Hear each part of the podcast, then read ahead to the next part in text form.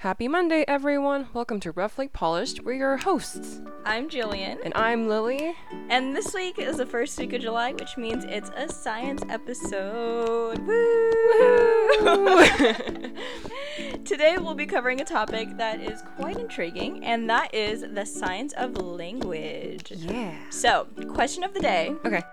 If you could learn any language, what language would it be and why? Good question.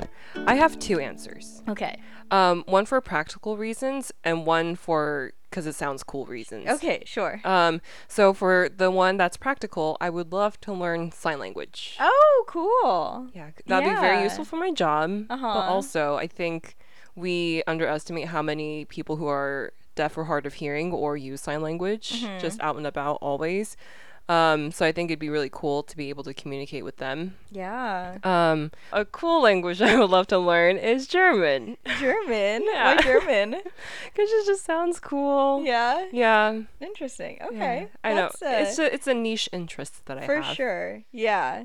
German. German. it just sounds cool. Yeah, yeah, yeah. Right? Definitely. Thank you. That's so drastically different from English too. Exactly. Yeah. Yeah. Very diverse. Yes. How about you? What language would you love to learn? Okay, okay, okay, okay, okay, okay, okay. so I only speak one language. It's Mm-hmm. pretty boring. I am only fluent in English, and I don't even know if I consider myself fluent.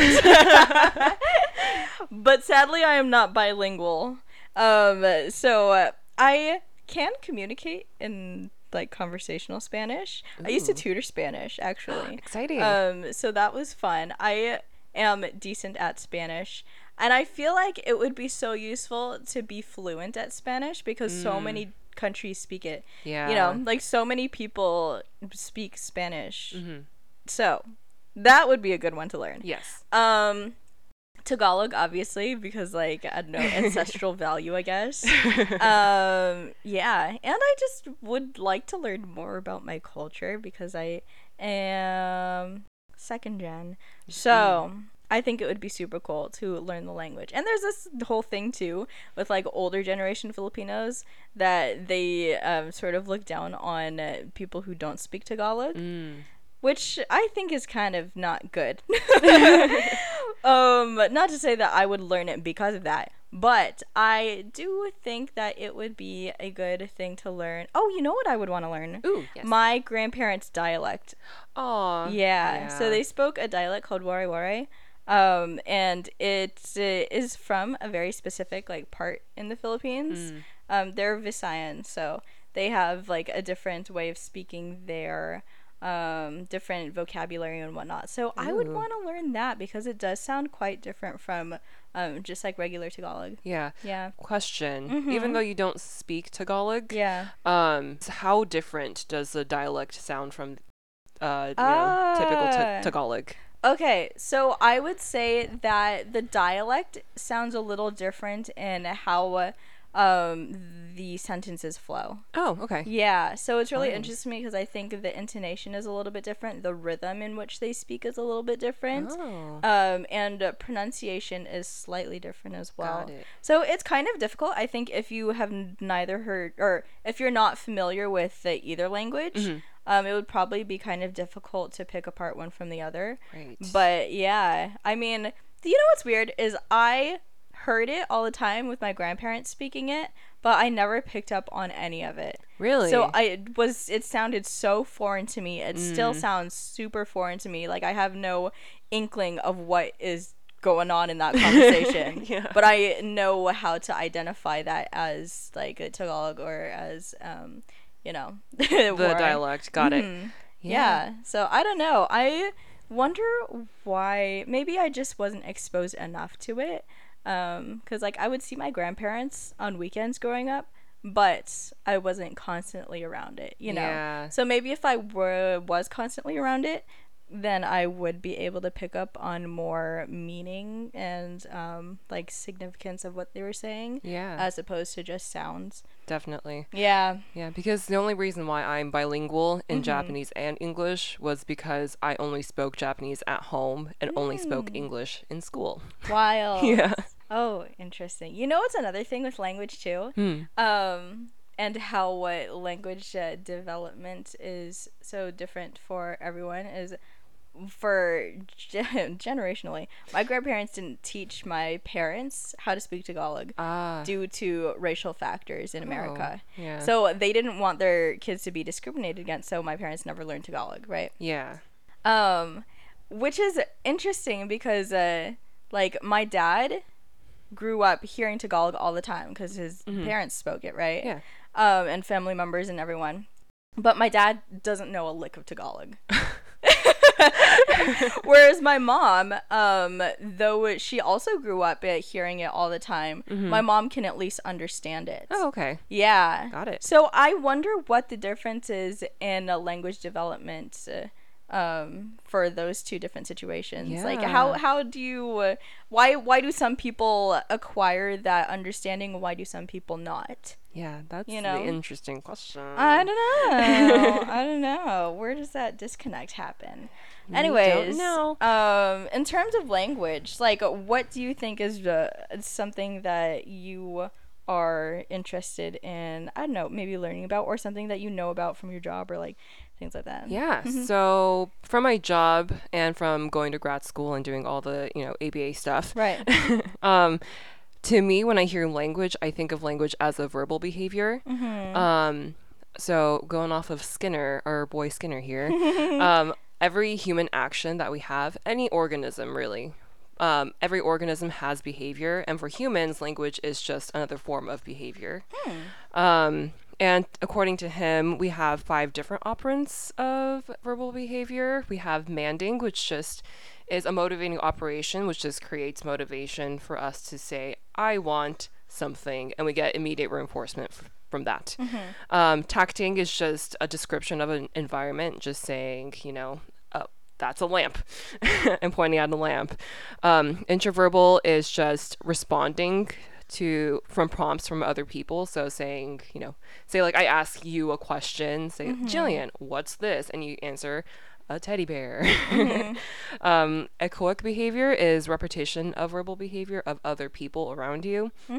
So that, I think that's the main reason, main way that kids learn languages is just repetition, repetition and repeating behavior, or verbal behavior they hear from adults. Um, and then autoclitic is a modification of, of whichever of the other four, basically. I see. Yeah, Okay. Okay. Question. yeah. so let's say we have a compound sentence and it's something like i want uh uh let's say let's say let's say let's say Okay. it's something like i think i want to go to the store yeah. right at what point do you separate that from being manding right because it's a motivation it's i want Yeah. um compared it to I don't know, like an introverbal where you're responding to someone after they ask that. So if you Yeah. say, "Oh, what do you want?" and I say, "I think I want to go to the store." That's manding. Yes. It's introverbal because it's interacting with what you're saying, right? Yes. And then is that also autoclitic? Yes. So like okay, my question is Yeah. do they have to be one or the other in terms of the operants or can they overlap They can definitely overlap. Like your example, um, mandating to go to the store. Um, I the term I think I want is autoclitic because it's a modification of a mand. Um, and if I ask you beforehand, if I'm like, "Hey, Jillian, where do you want to go today?" and you say, mm-hmm. "I think I want to go to the store," mm-hmm. then that's introverbal because you're responding to a prompt that I gave you. i see i see i see, Yes. okay So it could be a combination of all, some, or just one I of see. the operants. Um, but that's just hmm. the five basic kind of modes of verbal behavior, according to Skinner. interesting okay so follow-up question Okay. what is the point of categorizing it into five different oper- operants Mm-hmm. if they overlap anyways Um, it depends on. So for me, applied behavior analysis, I'm applying what I know to children with autism. right Um, so teaching them different ways to mand for different functions of behavior. Um, because every behavior, there are only four functions.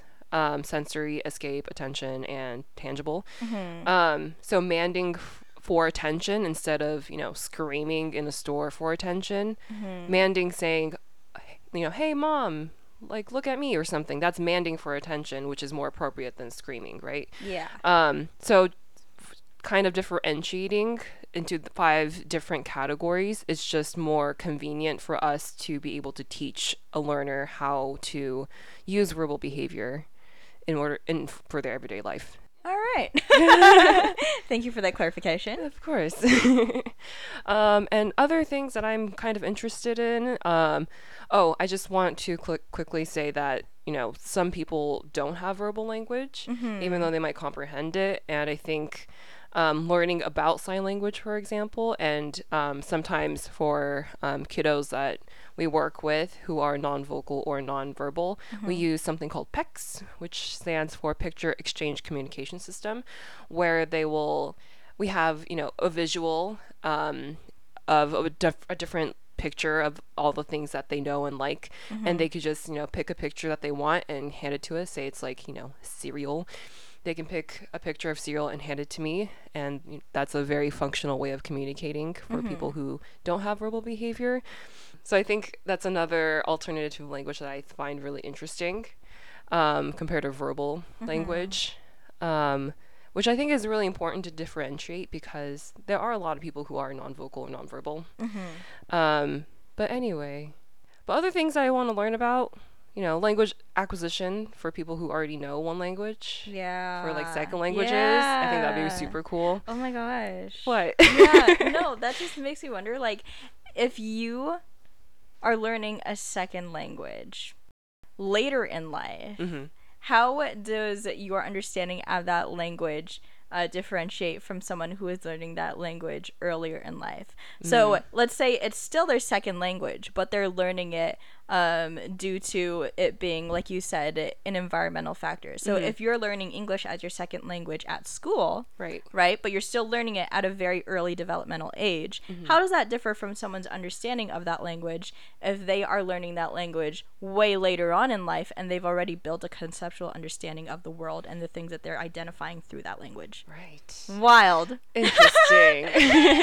Hmm, what brain structures would be implemented in that? I don't know. Yeah, that's, all you, man. I mean, maybe all me, but do I know the answer? No. but we can find out eventually. yes, ma'am. Yeah. Oh, another thing that I think you might find interesting while I was looking up some language verbal behavior things on the Google um, was a scientist by the name of Noam Chomsky. I don't know if you've heard of him. I remember his name from like a high school psychology class. yeah. but he kind of proposed this question um, asking if we're born with the ability to learn languages. Um, because he's suggesting that children have the innate ability to already know nouns and verbs and how to put them together. They just need to learn the exact words for them. But pu- what? yeah. but putting the the sentences together, that's already an innate ability that we all have, he's saying. I see. So by that, d- uh, okay, clarification. Yeah. by that, does he mean that uh, um, you're able to hear a word and understand, yes, this is a person, place, or thing, or yes, this is an action?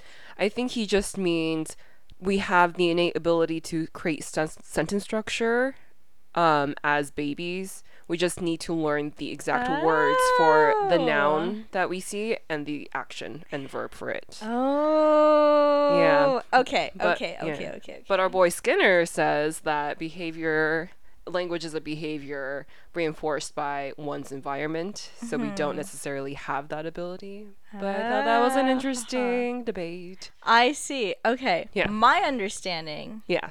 is that it's both. Oh, fine. So, what I mean by that is that um, specifically, I think there is uh, research on this by Dean Falk, um, but they basically argue that, uh, from my understanding, um, language is something that is acquired uh, from uh, a very early age, right? And uh, that's something that is sort of dependent on an ex- interaction between a an adult and an infant, right? So babies will pick up language from their environment, which is yes, sort of like a Skinner, right? Right. Um, and that's sort of, I guess, a learned behavior. But at the same time, there's also components to that behavior that the baby is learning. So that might be a little bit uh, more aligned with Chomsky's ideals. So, what I mean by that is that babies will listen to what someone is saying, right? And uh, we know there's this certain way that parents talk to their babies, or like make their voices super high pitched, and they'll say things like, "You want, you want an orange?" you know, they'll up pitch the last part of their sentence, or they'll overemphasize words. Um, they'll, I don't know, like uh, uh, pronounce things a specific way um, Yeah. when they're talking specifically to babies. Yeah. I do it also when I'm talking to my dogs. I don't know. I think that's a common thing though. Yeah, you have that motherly instinct. Thanks. um anyways, um so uh, parents will uh, sort of talk to their babies in a specific way and uh, the term for that is motherese. Um I yeah, who knew there was a term for it? Yeah. Not me until I learned about it. um, yeah, but it's called Motherese. Um, they talk to their babies uh, in different voices, and the baby is paying attention to those little aspects of that sort of behavior of language. So the baby will pick up on things like uh, fluctuation in your voice. They'll pick up on things like intonation, um, how what you are emphasizing specific parts of a sentence. So let's say if I'm asking a baby a question, like, "Are you hungry?" Right? I'm gonna up pitch the last part of that sentence to emphasize that it's a question. It. Whereas if I'm upset with the baby, I'm like,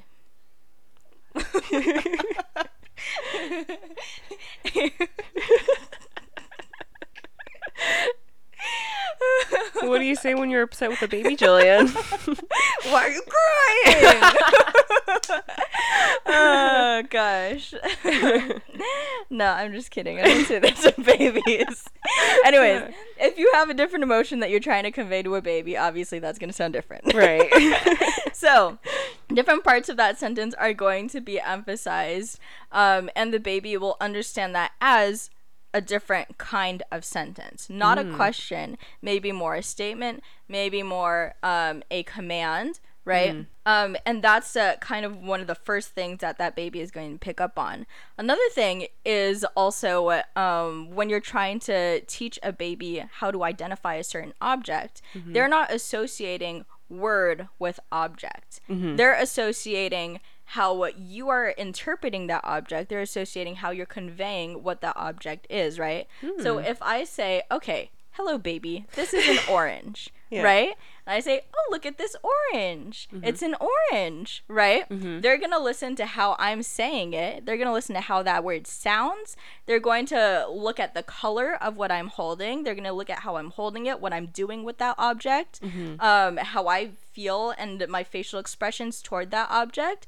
All of those little context clues are things that are going to create that baby's understanding of what that object is, as opposed to associating just word with objects. Got it. You know, so if I just say orange, that baby's not going to be like, oh yeah, that's a fucking orange. One kilo orange. You know what I mean? Yeah. the baby is going to understand um, how you are conveying that orange. Right. Yeah. And so that is sort of the way that that baby is able to build that schema of their understanding. Yeah, we have to make it reinforcing. Yeah. Yep. Sure. I don't know what that means. Just, you know, encouraging behavior. ah. Yeah. Right. To yeah, make yeah, it yeah. making it more fun to encourage verbal behavior. Exactly. Yeah. Yeah. Um, so uh, it's weird that I don't know. Chomsky's uh, argument is that they're knowing uh, verbs from nouns from all these different things, right? Because Yeah. to a certain extent, I suppose we are able to kind of intrinsically understand what um, an object versus an action is, but.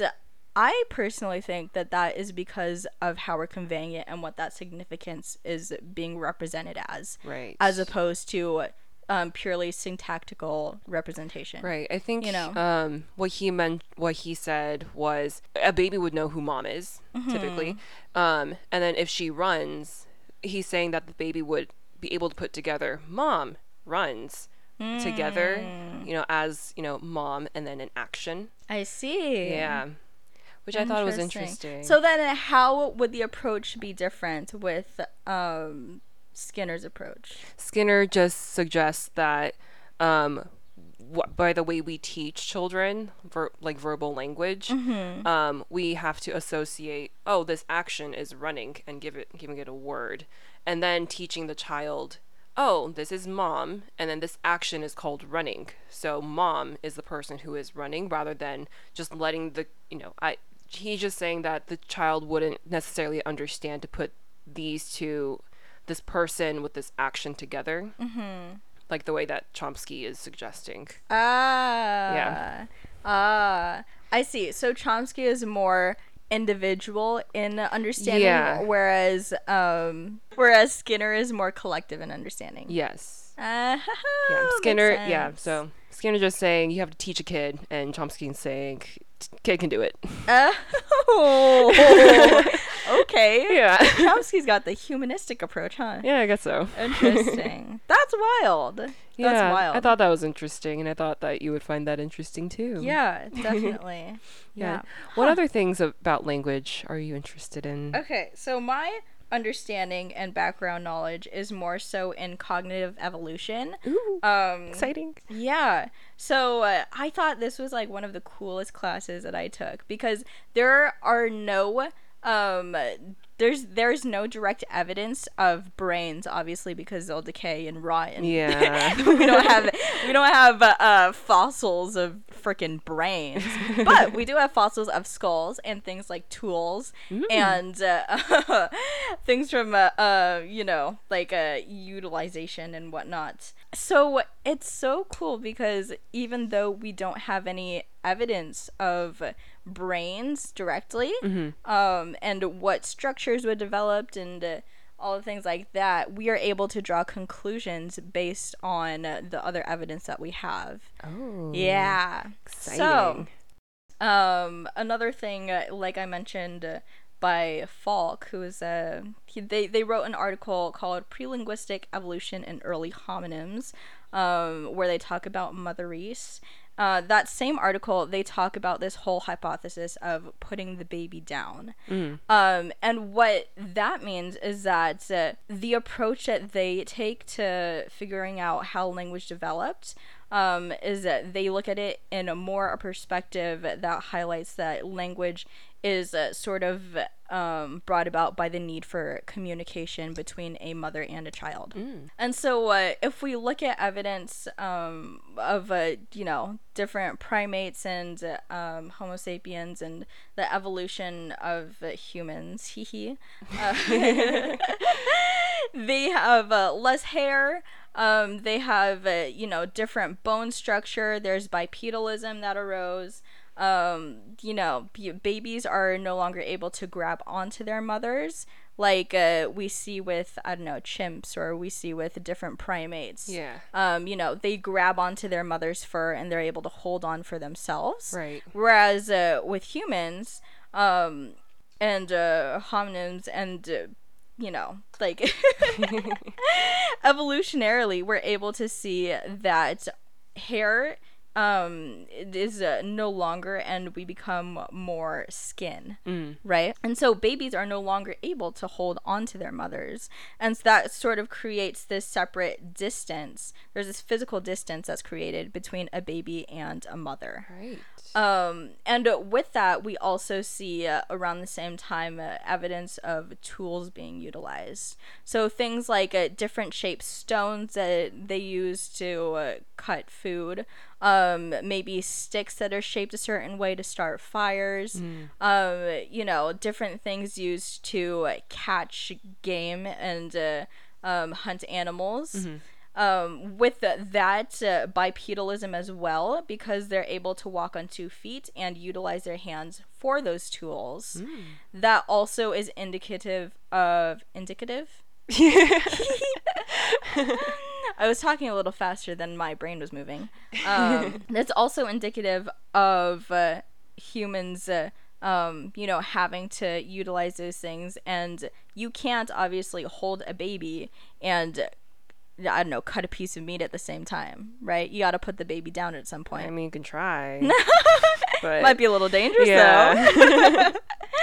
right? So there's that whole concept of putting a baby down, the mom going and uh, fending for herself and the baby, uh, trying to catch and hunt and things like that.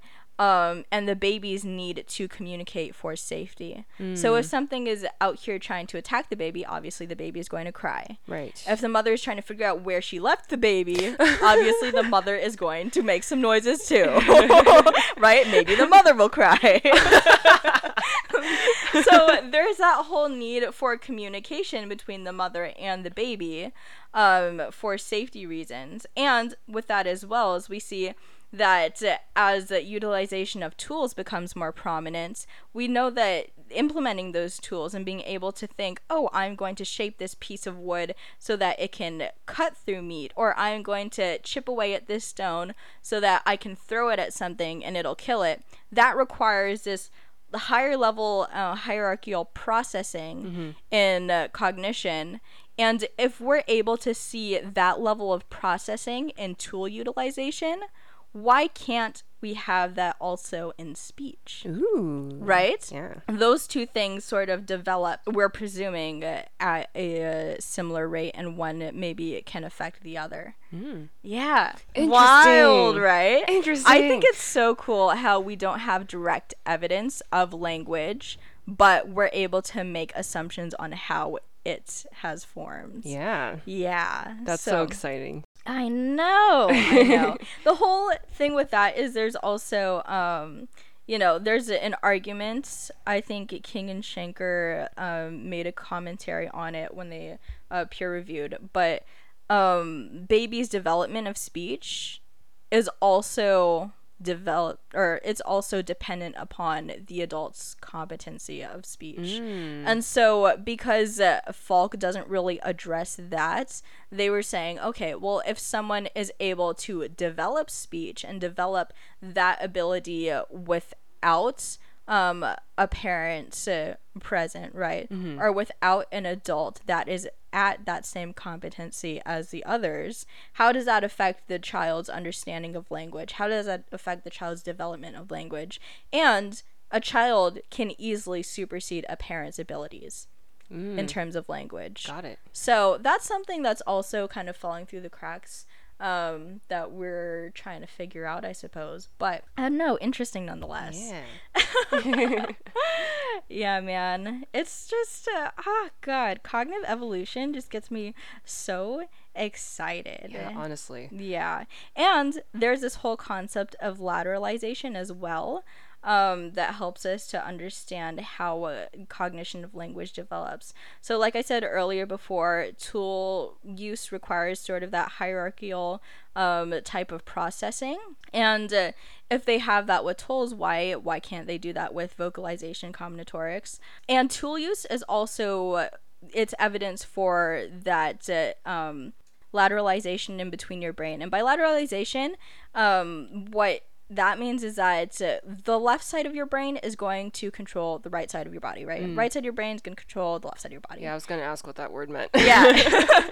so a lot of the tools that we have fossils for, um, particularly Acheulean and Mousterian period, um, those tools, the way that they're shaped, are right hand tools. ah. Okay. And so we can uh, make the assumption that because they are right hand tools, um, those early hominids were using uh, their right hands for dexterity, which means that the left side of their brain was more developed. right. And now, in current research and uh, with dissections and things that we're able to understand now with the brain, um, we know that the areas responsible for language and language processing and comprehension and output are located in the left side of your brain. Ooh. So that could be evidence that um, tool use was very much a mediator for language to develop.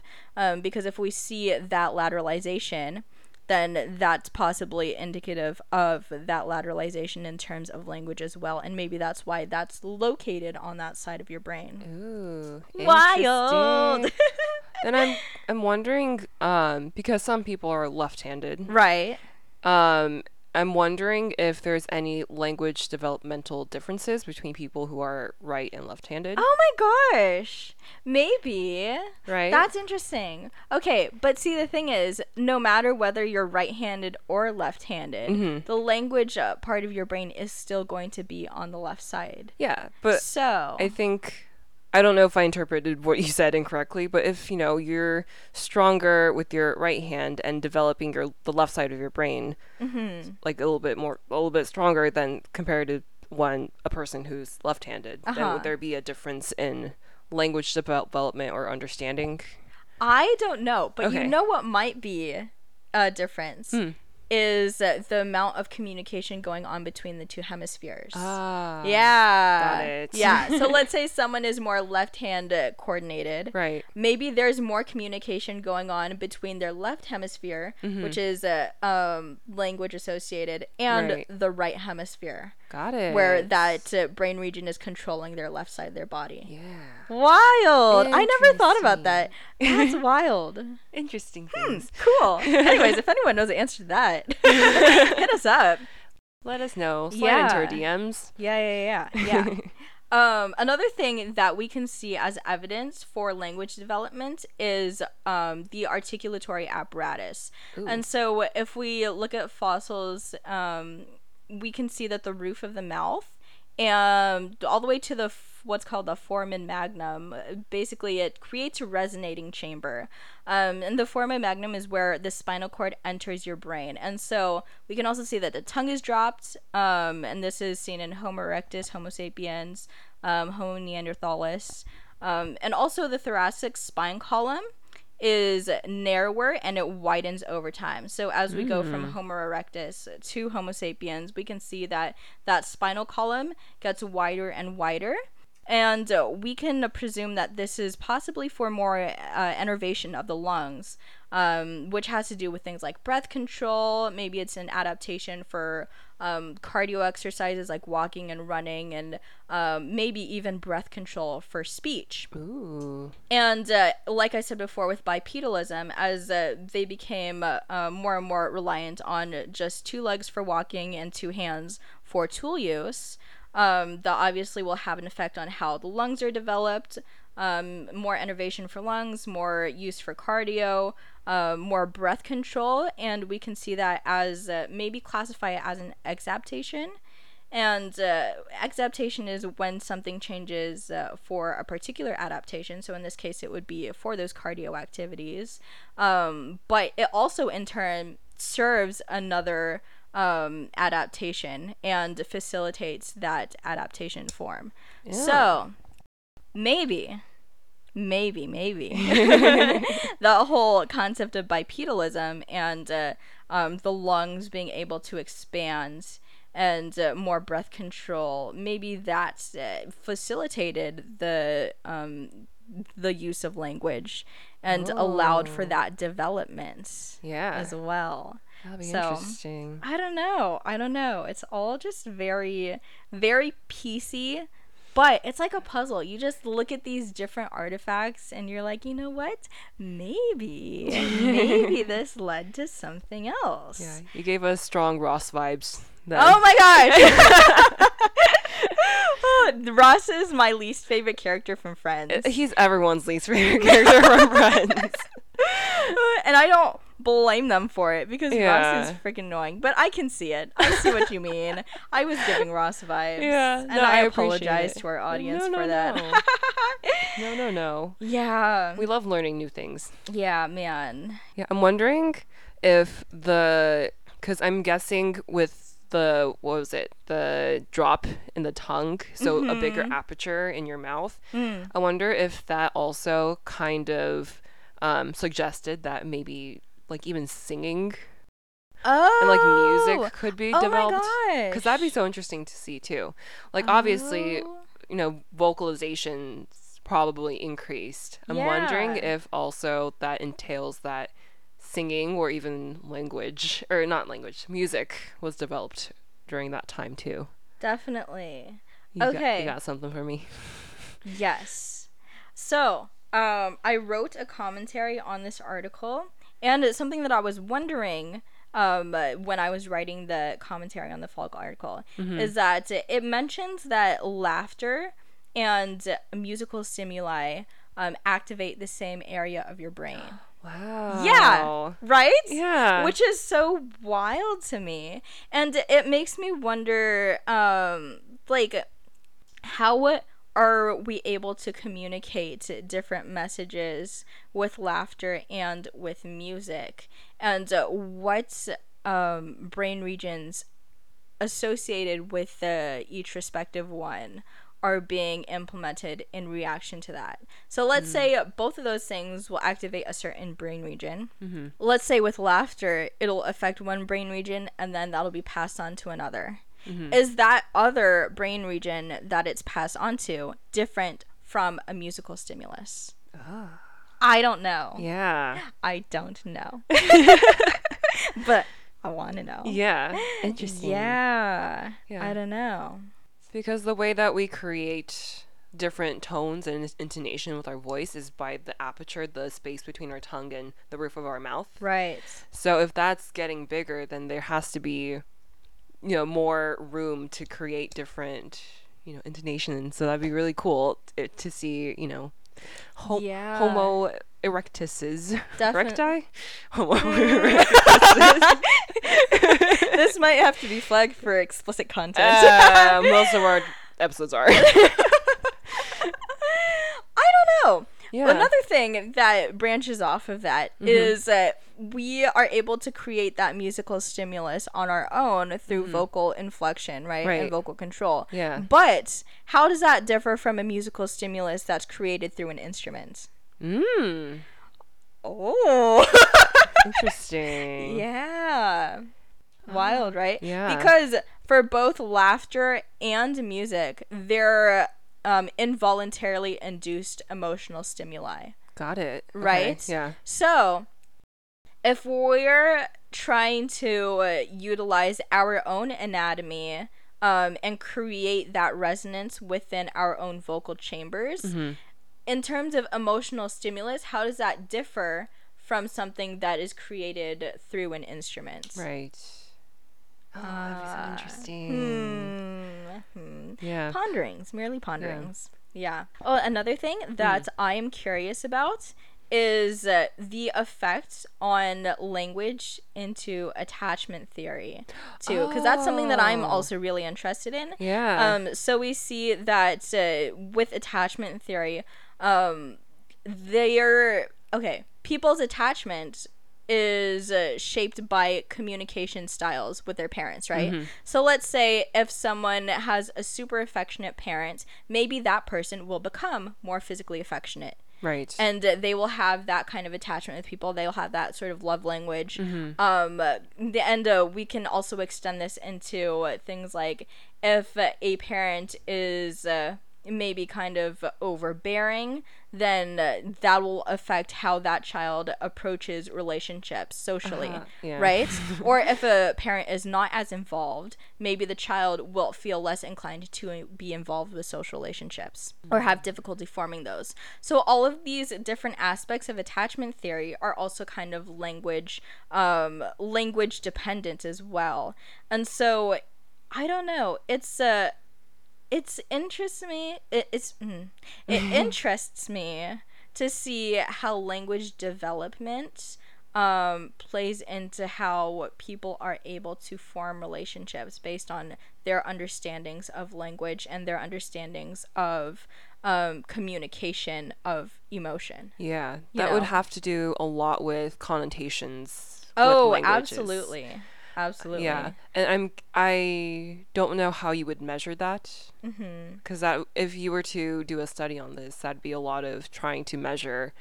I guess even just the weight of a certain connotation of of word. Yeah, You know, definitely. that'd be a very interesting study to, to conduct. Yeah, and uh, furthermore, it could quite possibly o- be a way to relate speed um, and uh, maybe even complexity of language development with attachment style.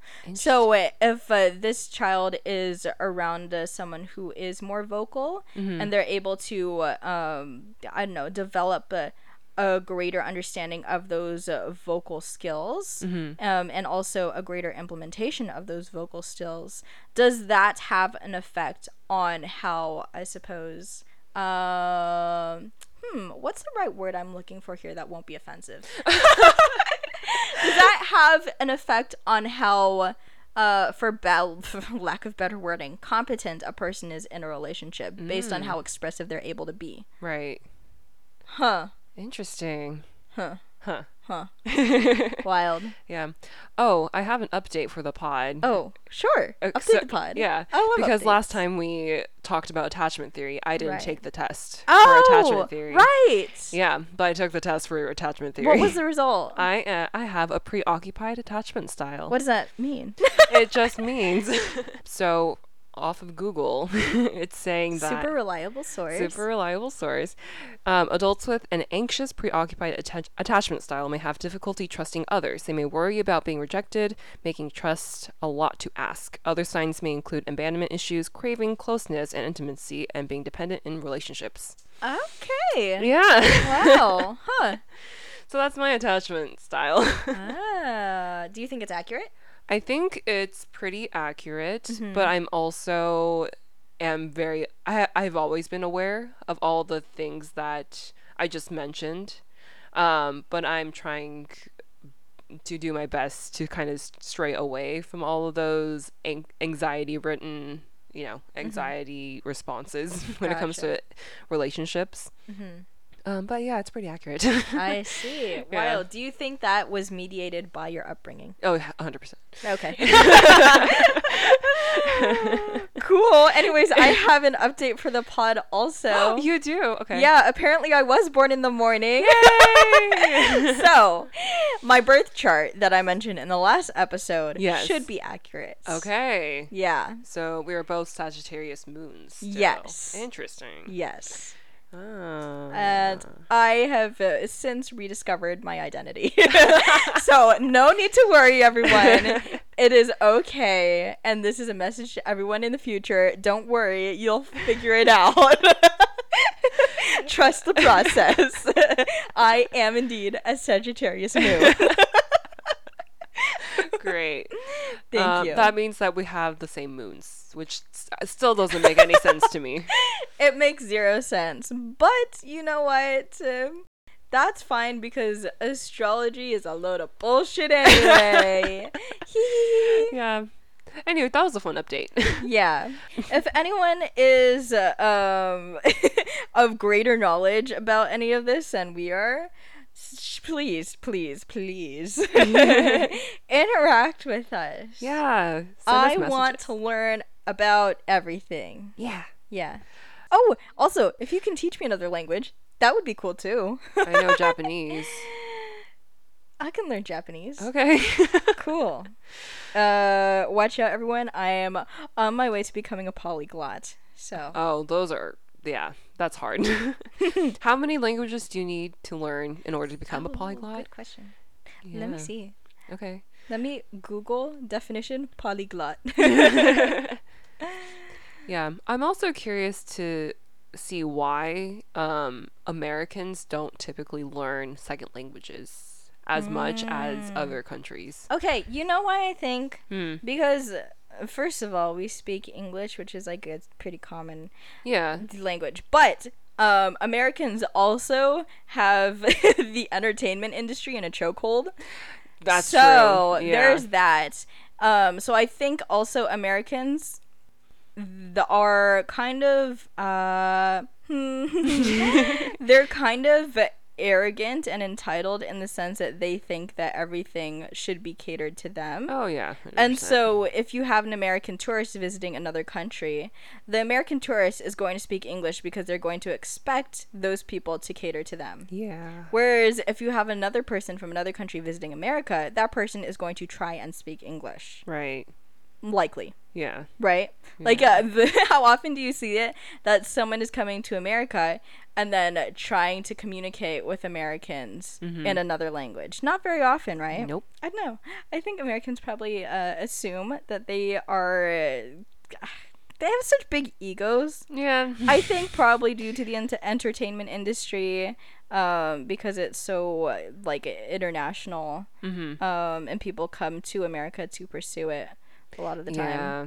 Yeah, there's that, and then also just economic situations as well. Mm. Um, you know, America tries to be the whole superpower, America, you know, Yeah. and so Yeah. I just wish that more people here had the motivation to learn other languages. yeah, I agree. Yeah, because I Diversify the culture, man. honestly, because I would have loved to learn other languages at an earlier age in school.